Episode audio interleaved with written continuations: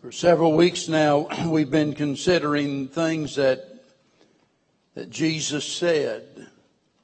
What Jesus said. Well, you couldn't think about anything more important than that. When he speaks, the whole world ought to stop and listen. What Jesus said. This morning we're going to consider what Jesus said about our influence. Verse 13. Ye are the salt of the earth, but if the salt have lost his savor, wherewith shall it be salted? It is thenceforth good for nothing but to be cast out and to be trodden under foot of men. Ye are the light of the world. A city that is set on a hill cannot be hid.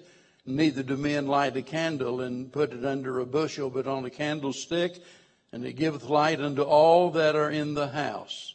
Let your light so shine before men that they may see your good works and glorify your Father which is in heaven. Last week we considered the Christian and his attitudes. We call that section the Beatitudes. That's what our attitudes ought to be. And uh, now he turns our attention to the Christian and his influence. And let me tell you, the former has a great effect on the latter. Whenever we think about having an influence on those that we come in contact with, uh, our attitudes come into play. And here we see the Lord illustrating our influence by the use of two words, and that is salt and light just two very simple illustrations, but these metaphors are of great importance. And the, uh, the greatest threat to Christianity is our failure to, to live it out. Now remember, Jesus had just spoken about our character in the Beatitudes and our conflict. Notice there in verse 10, 11, and 12, as he speaks about the fact that although we demonstrate all of these attitudes that and, and have you know the right attitude about life in general and right attitude toward others and so forth. Yet instead of being congratulated we're going to be hated and despised by others. We're going to be persecuted. Now the lord being the lord and knowing the hearts of men no doubt is reading their hearts at this very moment he knows what they're thinking. They're thinking what most of us would be thinking. You mean, you know, if I do all of these things and I live right, I'm the right kind of person, that rather than being congratulated and rewarded for it, they're going to hate me, they're going to persecute me. You know, even my family be put to death, and, and we let our imagination run wild. And so naturally we uh, we start thinking about a way of safety and we think about well you know the thing to do. If that's the case i will love the lord from afar. I'll become a secret disciple. I will isolate myself from the world I just won't let them know who I am and what I believe rather than to incur their wrath. So, uh, no doubt there's that possibility that these men are thinking that because certainly a, a lot of people uh, would be thinking that way. So the Lord is driving home a very important principle, and that is this that our influence is needed. Now remember, he's talking to common men here. As, as I said, I believe it was last week. These are not men, you know, that have got a high political position. They're not men that are highly educated and trained. And what have, uh, basically, these are uh, these are fishermen. Matthew was a tax collector. I mean, these are common, ordinary people, and yet he's telling them, "You're the salt of the earth. You're the light of the world." In other words, your influence is of great importance. You're to be in the world, but you're not to be of the world.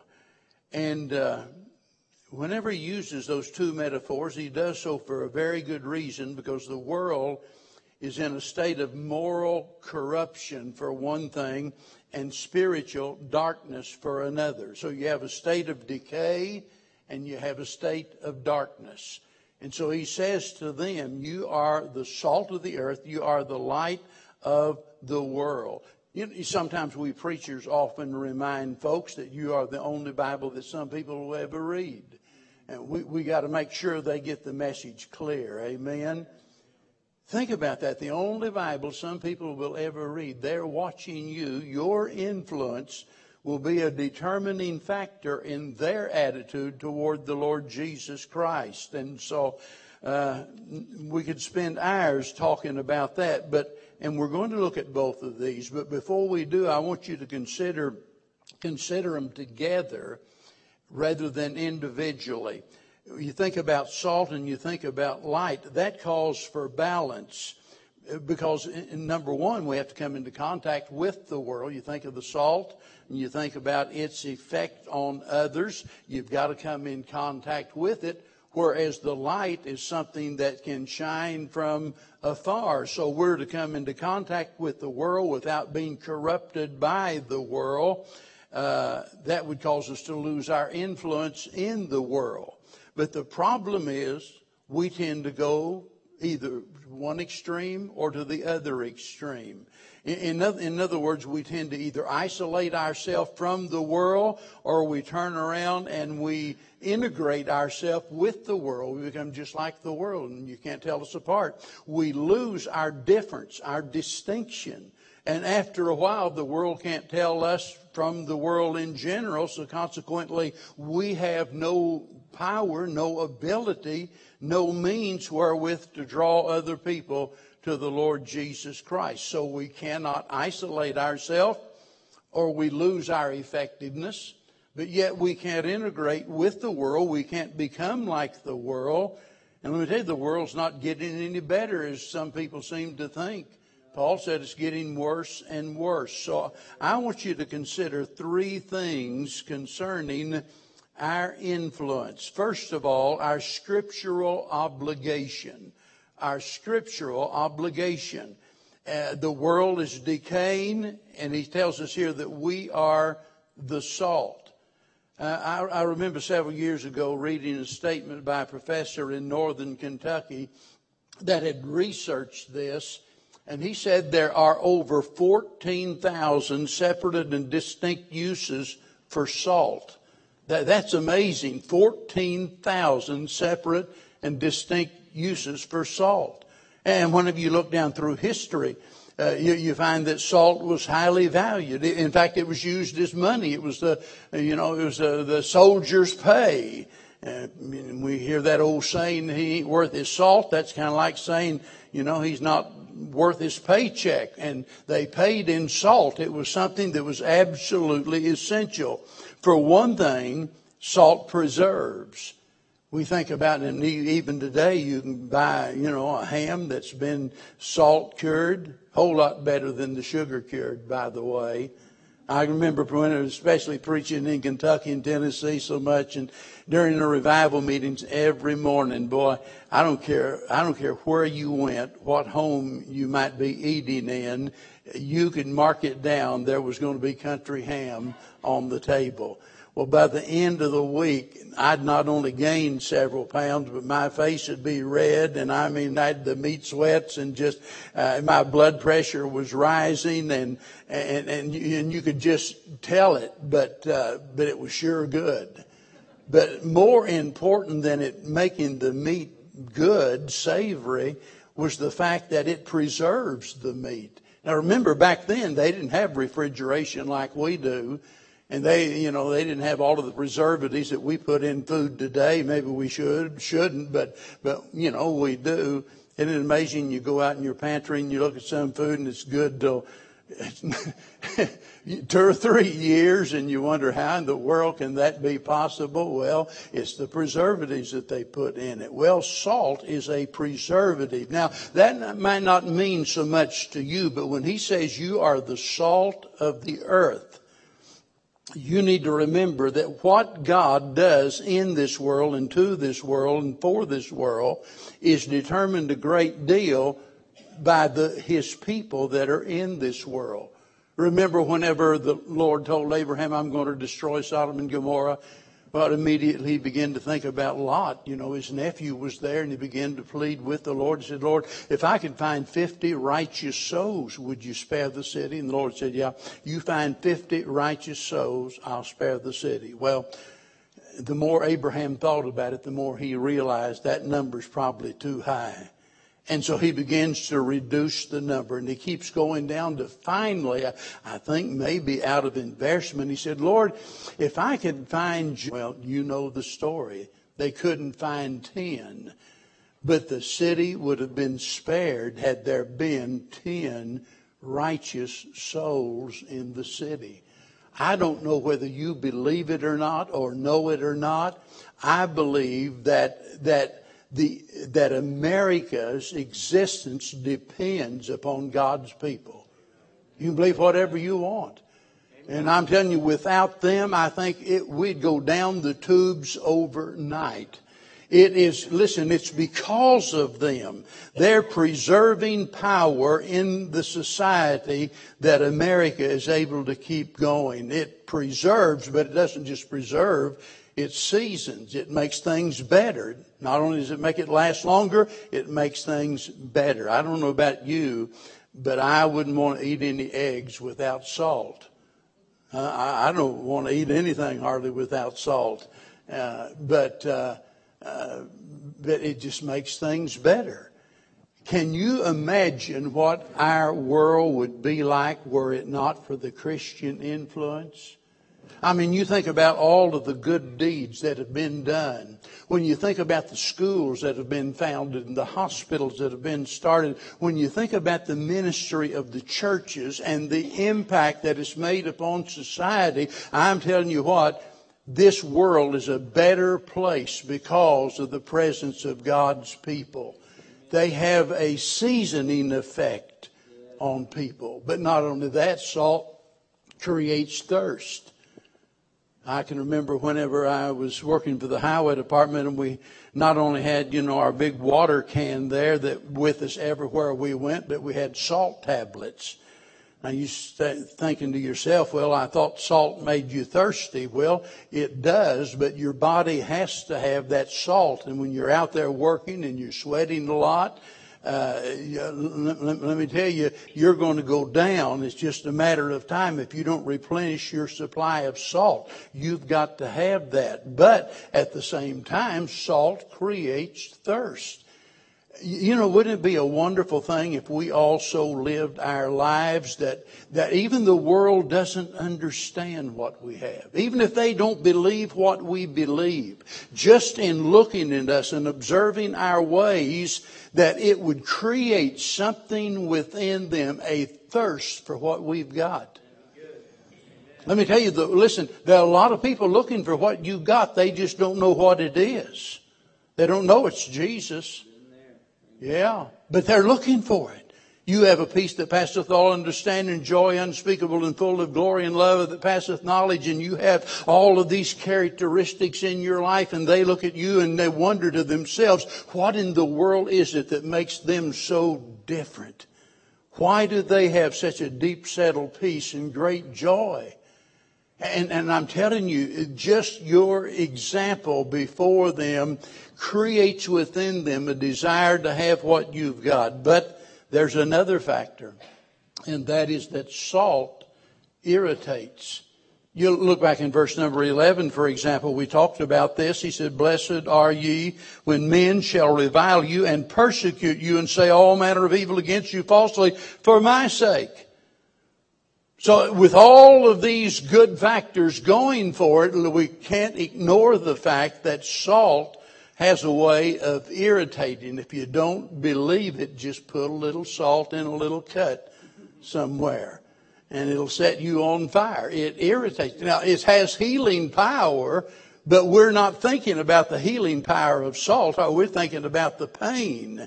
And when we think about the world, mark it down, there'll be those that although they want what you've got in those characteristics that makes your life such a great joy, and a blessing to others, even though they want that, they might despise you. In fact, some of them will. There's no doubt about it.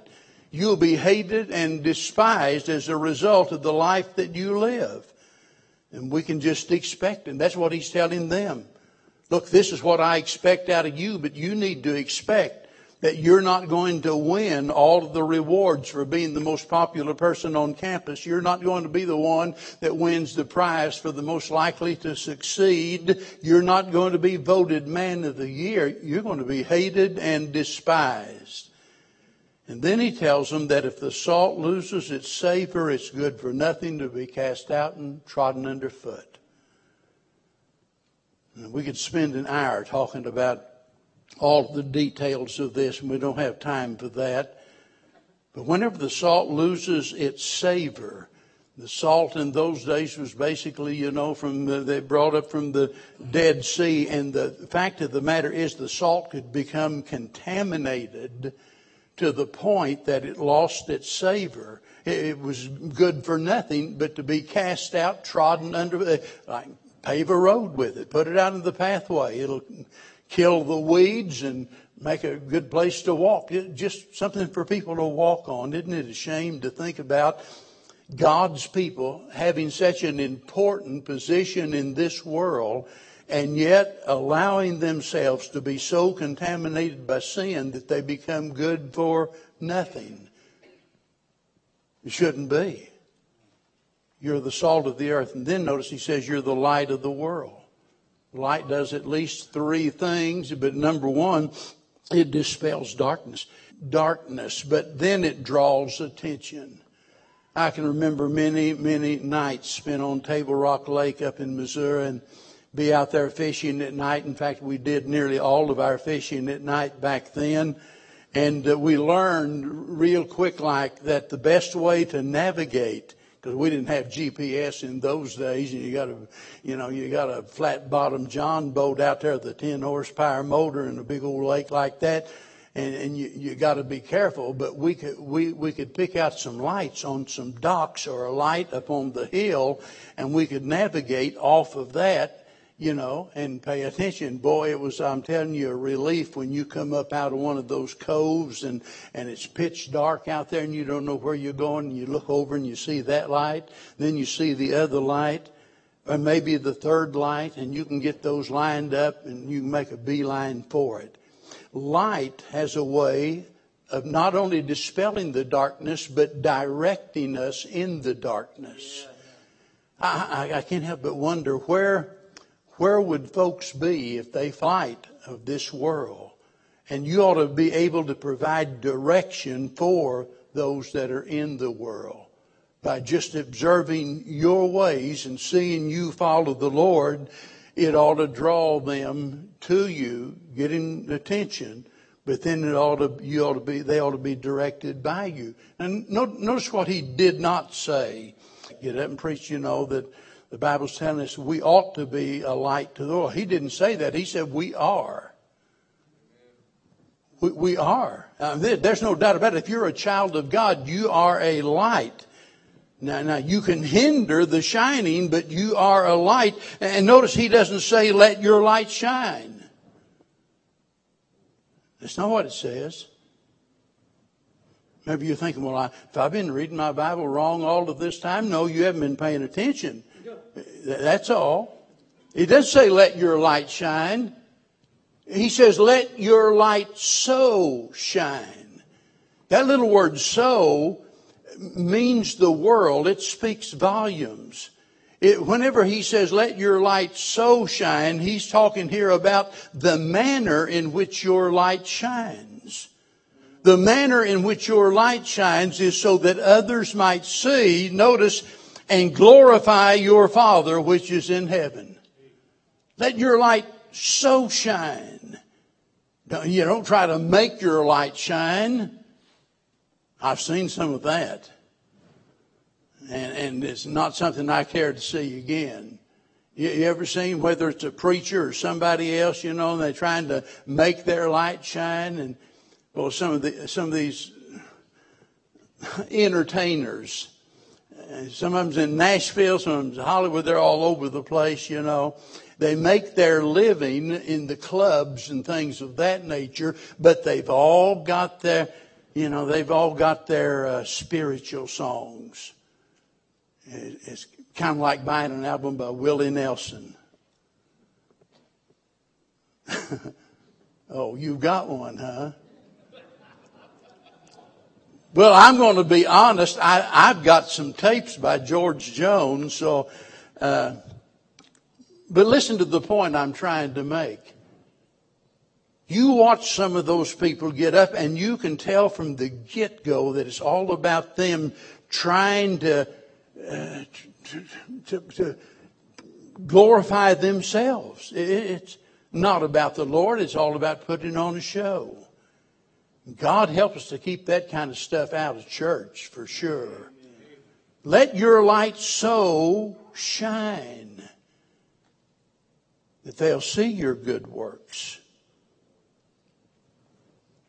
Now, what if you don't have any good works? They're not going to see them, right? That they'll see your good works and and and commend you for a job well done, congratulate you for you know being so good. No, no. He said that they'll see your good works and glorify your Father, which is. And in both instances, notice the Lord makes a reference to the fact that the salt can lose its savor, then it's good for nothing. The light can be hid under a bushel and then nobody can see it. What? Well, there's a message in that. The light can be hid so that the effect of it is lost. And the whole point of that is sometimes we fail to live up to what we profess. And instead of being blameless, we're just blended in to the point that others can't see any difference whatsoever. Robert Speer wrote many years ago, he said, after 30 years of leadership and missionary work, it's my conviction and conclusion that the greatest missionary problem is the failure of Christian people to live up to their profession. I think he's exactly right. Another one said the chief obstacle to the spread of Christianity is not Hinduism nor Buddhism, but the rotten behavior of people who call themselves Christians.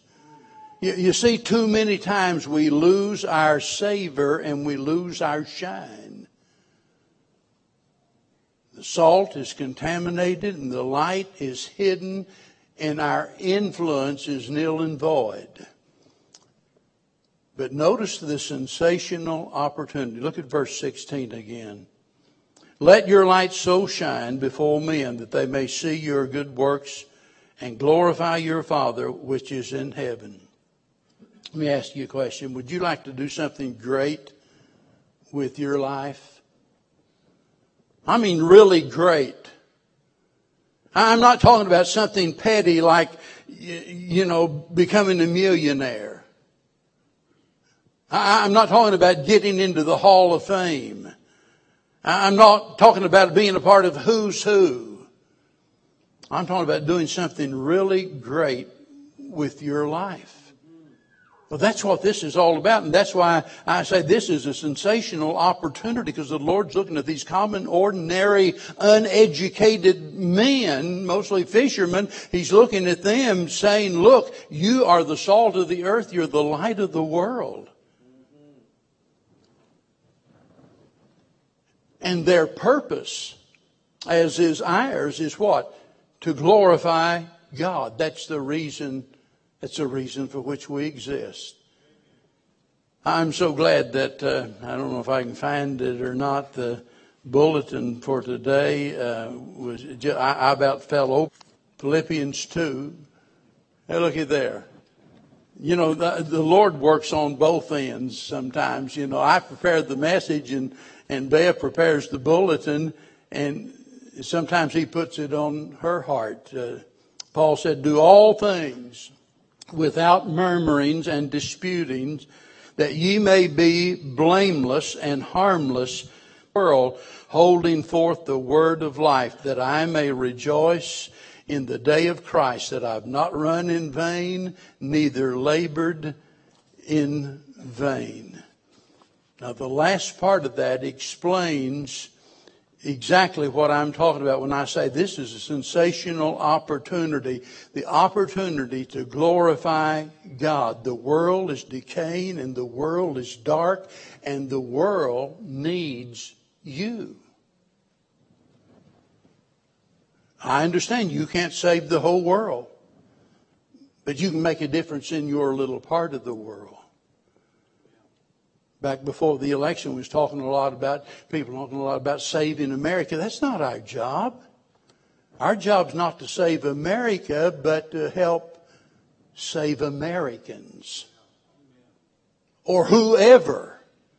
To go into all of the world and to preach the gospel to every creature. And it might be that you think your influence is not all that important, but let me tell you it is.